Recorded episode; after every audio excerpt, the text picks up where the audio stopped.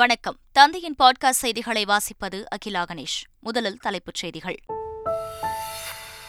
America சென்ற பிரதமர் மோடிக்கு நியூயார்க் நகரில் உற்சாக வரவேற்பு. சர்வதேச யோகா தின நிகழ்ச்சியில் பிரதமர் இன்று பங்கேற்பு. அதிபர் ஜோ பைடனுடனும் சந்திப்பு.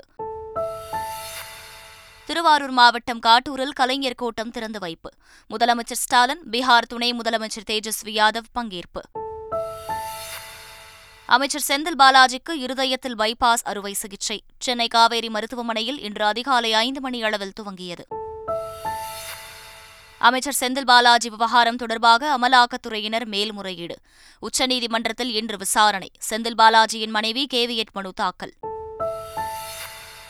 தமிழகத்தின் பத்து மாவட்டங்களில் இன்று கனமழைக்கு வாய்ப்பு. சென்னை மற்றும் புறநகர் பகுதிகளில் தொடர்ந்து நள்ளிரவில் மழை. புகழ்பெற்ற பூரி ஜெகந்நாதர் கோவில் தேரோட்ட திருவிழா கோலாகலம். வெளிநாட்டு சுற்றுலா பயணிகள் உட்பட லட்சக்கணக்கான மக்கள் பங்கேற்பு.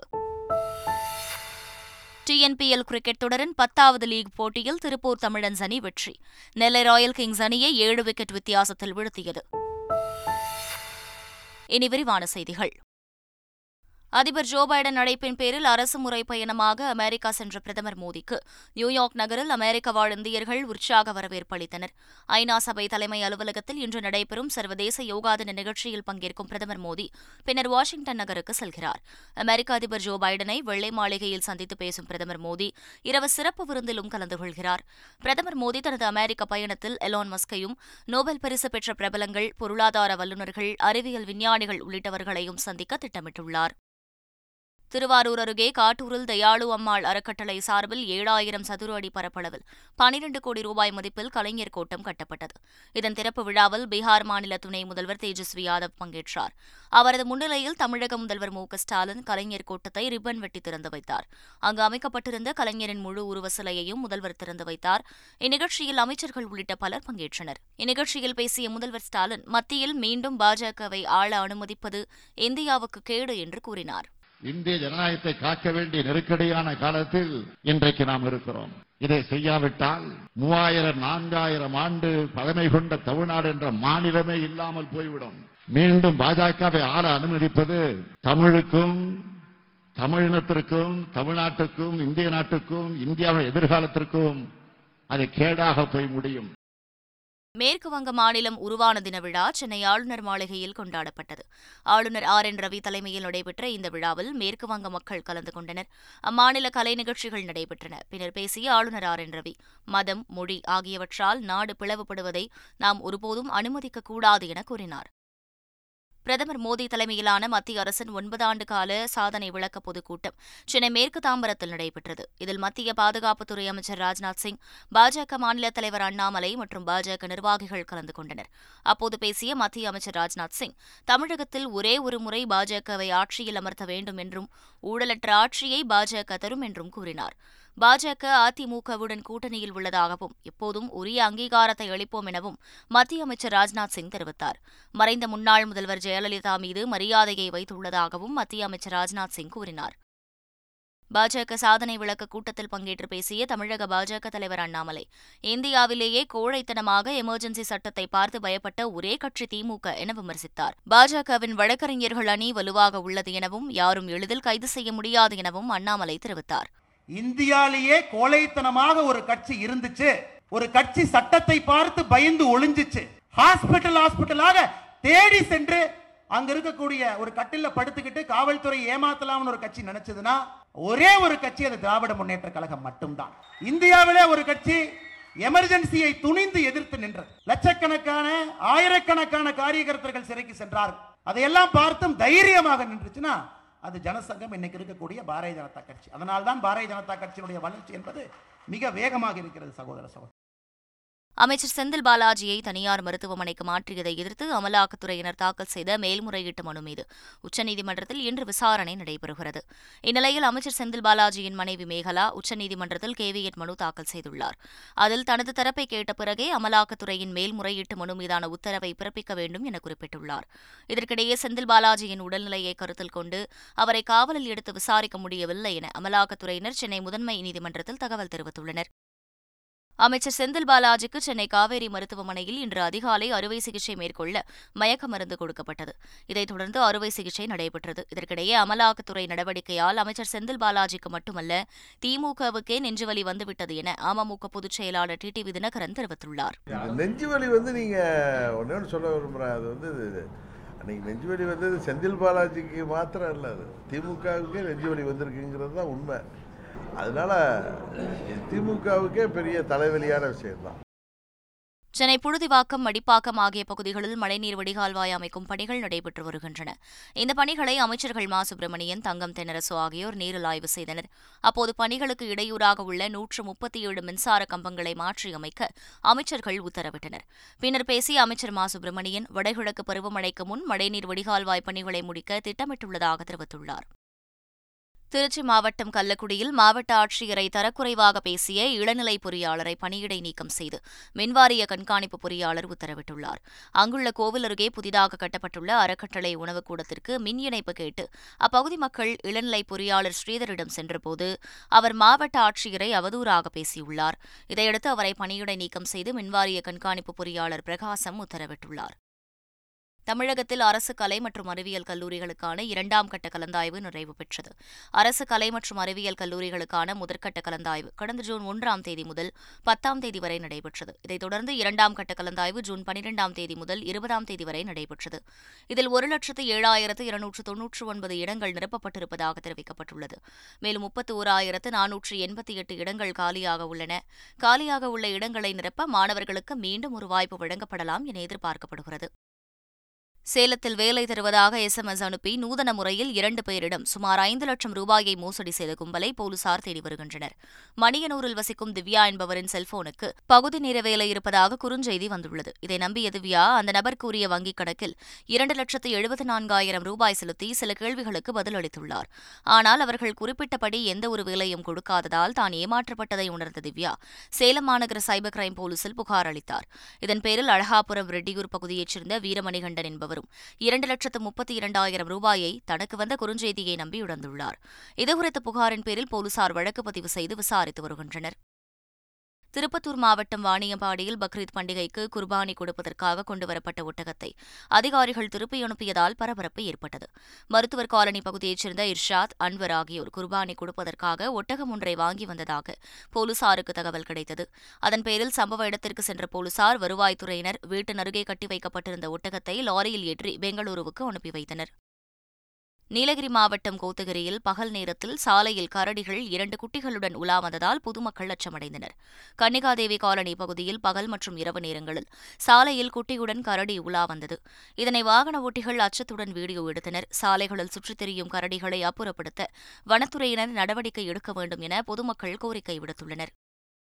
திருவள்ளூர் மாவட்டம் திருத்தணி அருகே நாய்கள் துரத்தி வந்த மானை கிராம மக்கள் மீட்டு வனத்துறையிடம் ஒப்படைத்தனர். சந்தன வேணுகோபாலபுரம் கிராமத்திற்கு வனப்பகுதியில் இருந்து தண்ணீர் தேடி வழி தவறி வந்த பெண் மானை நாய்கள் துரத்தி கடித்தன. இதை கண்ட ஊர் பொதுமக்கள் நாய்களை விரட்டி மானை படுகாயங்களுடன் மீட்டு வனத்துறையிடம் ஒப்படைத்தனர். மேலும் கடந்த இரண்டு ஆண்டுகளில் ஏழு மான்கள் நாய்கள் கடித்து இறந்துள்ளன. எனவே காட்டிற்குள் தண்ணீர் தொட்டிகள் அமைக்க வேண்டும் எனவும் கோரிக்கை விடுத்தனர். தென்காசி மாவட்டம் சங்கரன்கோவில் ரயில் நிலையத்தில் பயணிகள் அமரும் இடத்தில் சாரை பாம்பு புகுந்ததால் பரபரப்பு ஏற்பட்டது. இதையடுத்து சம்பவ இடத்திற்கு வந்த பாம்பு பிடி வீரர் பரமேஸ்வரதாஸ் ரயில் நிலையத்தின் மேற்கூரையில் பதுங்கியிருந்த சாரை பாம்பை லாவகமாக மீட்டார். அப்போது அணில் குஞ்சு ஒன்றை முழுங்கியிருந்த சாரை பாம்பு அதனை கக்கியது. இரண்டு நிமிடங்களுக்கு மேலாக சாரை பாம்பின் வயிற்றுக்குள் இருந்த அணில் குஞ்சு உயிருடன் மீட்கப்பட்டது. அங்கிருந்தவர்கள் மத்தியில் ஆச்சரியத்தை ஏற்படுத்தியது. தர்மபுரி அருகே மனைவி குழந்தை கண்முன்னே காட்டு யானை மிதித்து ஒருவர் உயிரிழந்தார். வடவள்ளி ஐஓபி காலனியில் இருந்து குமார் தனது மனைவி கல்பனா மற்றும் மூன்று வயது மகன் அனீஷுடன் வனப்பகுதியில் விறகு சேகரிக்க சென்றார். அப்போது மனைவி கல்பனா அவரது கணவர் குமாரை அழைத்து காட்டு யானை எதிரில் வருகிறது என சத்தம் போட்டார்.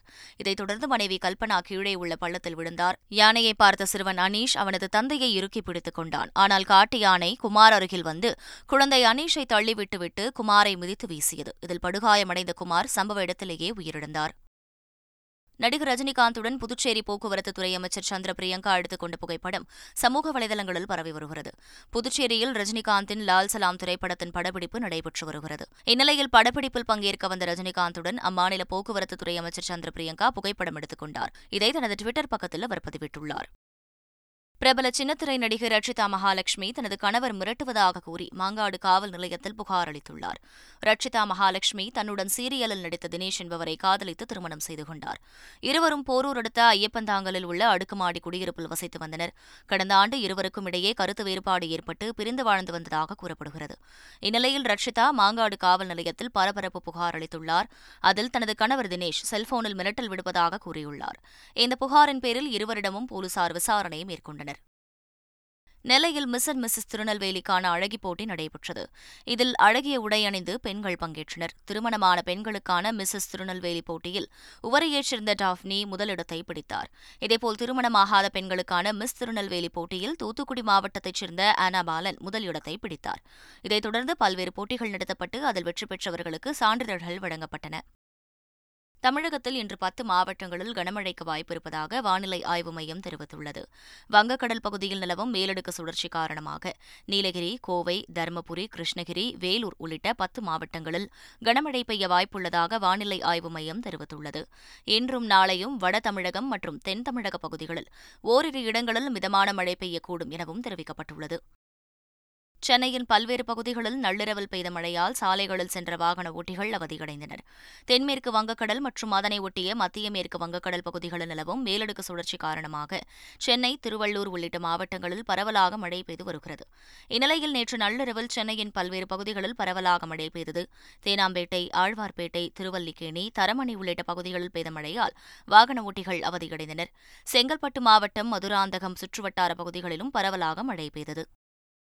ஒடிசாவில் தொடங்கிய புகழ்பெற்ற பூரி ஜெகந்நாதர் கோவில் தேர் திருவிழாவில் லட்சக்கணக்கான பக்தர்கள் கலந்து கொண்டு ஆடிப்பாடி மகிழ்ந்தனர். பத்து நாட்கள் நடைபெறும் இந்த திருவிழாவை காண ஏராளமான வெளிநாட்டு சுற்றுலா பயணிகளும் வருகை தந்துள்ளனர். ஒடிசா முதலமைச்சர் நவீன் பட்நாயக் மக்கள் கூட்டத்தில் சென்று வழிபட்டார். ஜெகந்நாதர் கோவில் தேர் திருவிழாவால் பூரி நகரமே விழாக்கோலம் பூண்டுள்ளது. பூரி ஜெகந்நாதர் கோவில் தேர் திருவிழாவையொட்டி உதய்பூரில் அகோரி சாமியார்கள் நடனமாடினர். வாயால் ஊதி தீப்பிழம்புகளை ஏற்படுத்தினர். அப்போது எதிர்பாராத வகையில் ஏற்பட்ட தீ விபத்தில் பெண் ஒருவர் சிக்கிக் கொண்டார். அவர் பாதுகாப்பாக மீட்கப்பட்டு மருத்துவமனைக்கு அனுப்பி வைக்கப்பட்டார். இந்த சம்பவத்தால் அங்கு பரபரப்பு ஏற்பட்டது.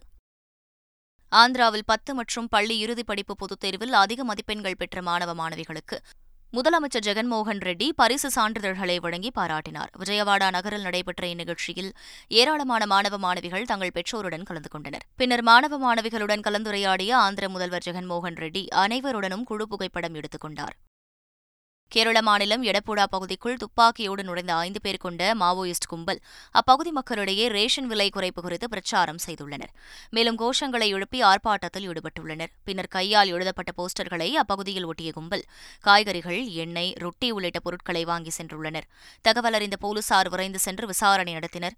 மாவோயிஸ்ட் கும்பல் கிராமத்திற்குள் புகுந்தது அப்பகுதியில் பரபரப்பை ஏற்படுத்தியுள்ளது. மகாராஷ்டிர மாநிலம் தானே நகரின் காஷிமிரா என்ற பகுதியில் ஆக்கிரமிப்பு குடியிருப்புகளை இடித்து அகற்ற நகராட்சி அதிகாரிகள் சென்றனர். இதுகுறித்து தகவல் அறிந்த கீதா ஜெயின் என்ற சுயேட்சை பெண் எம்எல்ஏ அங்கு விரைந்து ஆக்கிரமிப்பு குடியிருப்புகளை இடிக்க எதிர்ப்பு தெரிவித்தார். அவற்றில் குழந்தைகளுடன் வசிப்பவர்கள் மழைக்காலத்தில் எங்கு செல்வார்கள் என்று கூறி நகராட்சி அதிகாரிகளுடன் பெண் எம்எல்ஏ வாக்குவாதத்தில் ஈடுபட்டார். அப்போது அவர் சுபம் பாட்டில் என்ற இளநிலை பொறியாளரின் சட்டையை பிடித்து இழுத்து கன்னத்தில் அறைந்ததால் பரபரப்பு ஏற்பட்டது. கொலம்பியா நாட்டில் அதிபருக்கு எதிராக பல்லாயிரக்கணக்கான மக்கள் திரண்டு போராட்டத்தில் ஈடுபட்டனர். தலைநகர் போகட்டாவில் திரண்ட ஏராளமான பொதுமக்கள் பொருளாதார மற்றும் சமூக சீர்திருத்தம் தொடர்பான அதிபரின் நடவடிக்கைக்கு கடும் எதிர்ப்பு தெரிவித்தனர். அதிபர் பெட்ரோ உடனடியாக பதவி விலக வேண்டும் எனவும் கொலம்பிய மக்கள் கோரிக்கை விடுத்துள்ளனர். டிஎன்பிஎல் தொடரின் லீக் ஆட்டத்தில் திருப்பூர் தமிழன்ஸ் அணி ஏழு விக்கெட் வித்தியாசத்தில் வெற்றி பெற்றது. டிஎன்பிஎல் தொடரின் பத்தாவது லீக் ஆட்டத்தில் திருப்பூர் தமிழன்ஸ் மற்றும் நெல்லை ராயல் கிங்ஸ் அணிகள் மோதின. முதலில் பேட் செய்த நெல்லை அணி பதினெட்டு புள்ளி இரண்டு ஓவர்களில் வெறும் நூற்று இருபத்தி நான்கு ரன்களுக்கு ஆல் அவுட் ஆனது. இதைத் தொடர்ந்து களமிறங்கிய திருப்பூர் அணி பதினெட்டு புள்ளி இரண்டு ஓவர்களில் நூற்று இருபத்தி எட்டு ரன்கள் எடுத்து வெற்றி பெற்றது. ஆசிய ஹாக்கி சாம்பியன்ஷிப் தொடர் சென்னை எழும்பூரில் உள்ள மேயர் ராதாகிருஷ்ணன் ஹாக்கி மைதானத்தில் ஆகஸ்ட் மூன்று முதல் பனிரெண்டாம் தேதி வரை நடைபெறுகிறது. India, Korea, Malaysia, Pakistan, Japan, சீனா ஆகிய ஆறு நாடுகள் இந்த தொடரில் பங்கேற்கின்றன. இந்நிலையில் இந்த தொடரின் அட்டவணையை ஆசிய ஹாக்கி சம்மேளனம் வெளியிட்டுள்ளது. அதன்படி முதல் போட்டியில் கொரியா, ஜப்பான் அணிகள் மோதுகின்றன. மூன்றாவதாக நடைபெறும் போட்டியில் சீனாவை இந்தியா எதிர்கொள்கிறது. ஆகஸ்ட் ஒன்பதாம் தேதியன்று பாகிஸ்தானுடன் இந்திய அணி மோதவுள்ளது. மீண்டும் தலைப்புச் செய்திகள். அமெரிக்கா சென்ற பிரதமர் மோடிக்கு நியூயார்க் நகரில் உற்சாக வரவேற்பு. சர்வதேச யோகா தின நிகழ்ச்சியில் பிரதமர் இன்று பங்கேற்பு. அதிபர் ஜோ பைடனுடனும் சந்திப்பு. திருவாரூர் மாவட்டம் காட்டூரில் கலைஞர் கூட்டம் திறந்து வைப்பு. முதலமைச்சர் ஸ்டாலின், பீகார் துணை முதலமைச்சர் தேஜஸ்வி யாதவ் பங்கேற்பு. அமைச்சர் செந்தில் பாலாஜிக்கு இருதயத்தில் பைபாஸ் அறுவை சிகிச்சை சென்னை காவேரி மருத்துவமனையில் இன்று அதிகாலை ஐந்து மணி அளவில் துவங்கியது. அமைச்சர் செந்தில் பாலாஜி விவகாரம் தொடர்பாக அமலாக்கத்துறையினர் மேல்முறையீடு. உச்சநீதிமன்றத்தில் இன்று விசாரணை. செந்தில் பாலாஜியின் மனைவி கேவியட் மனு தாக்கல். தமிழகத்தின் பத்து மாவட்டங்களில் இன்று கனமழைக்கு வாய்ப்பு. சென்னை மற்றும் புறநகர் பகுதிகளில் தொடர்ந்து நள்ளிரவில் மழை. புகழ்பெற்ற பூரி ஜெகந்நாதர் கோவில் தேரோட்ட திருவிழா கோலாகலம். வெளிநாட்டு சுற்றுலா பயணிகள் உட்பட லட்சக்கணக்கான மக்கள் பங்கேற்பு. டிஎன்பிஎல் கிரிக்கெட் தொடரின் பத்தாவது லீக் போட்டியில் திருப்பூர் தமிழன்ஸ் அணி வெற்றி. நெல்லை ராயல் கிங்ஸ் அணியை ஏழு விக்கெட் வித்தியாசத்தில் வீழ்த்தியது. இத்துடன் தந்தையின் பாட்காஸ்ட் செய்திகள் நிறைவடைந்தன.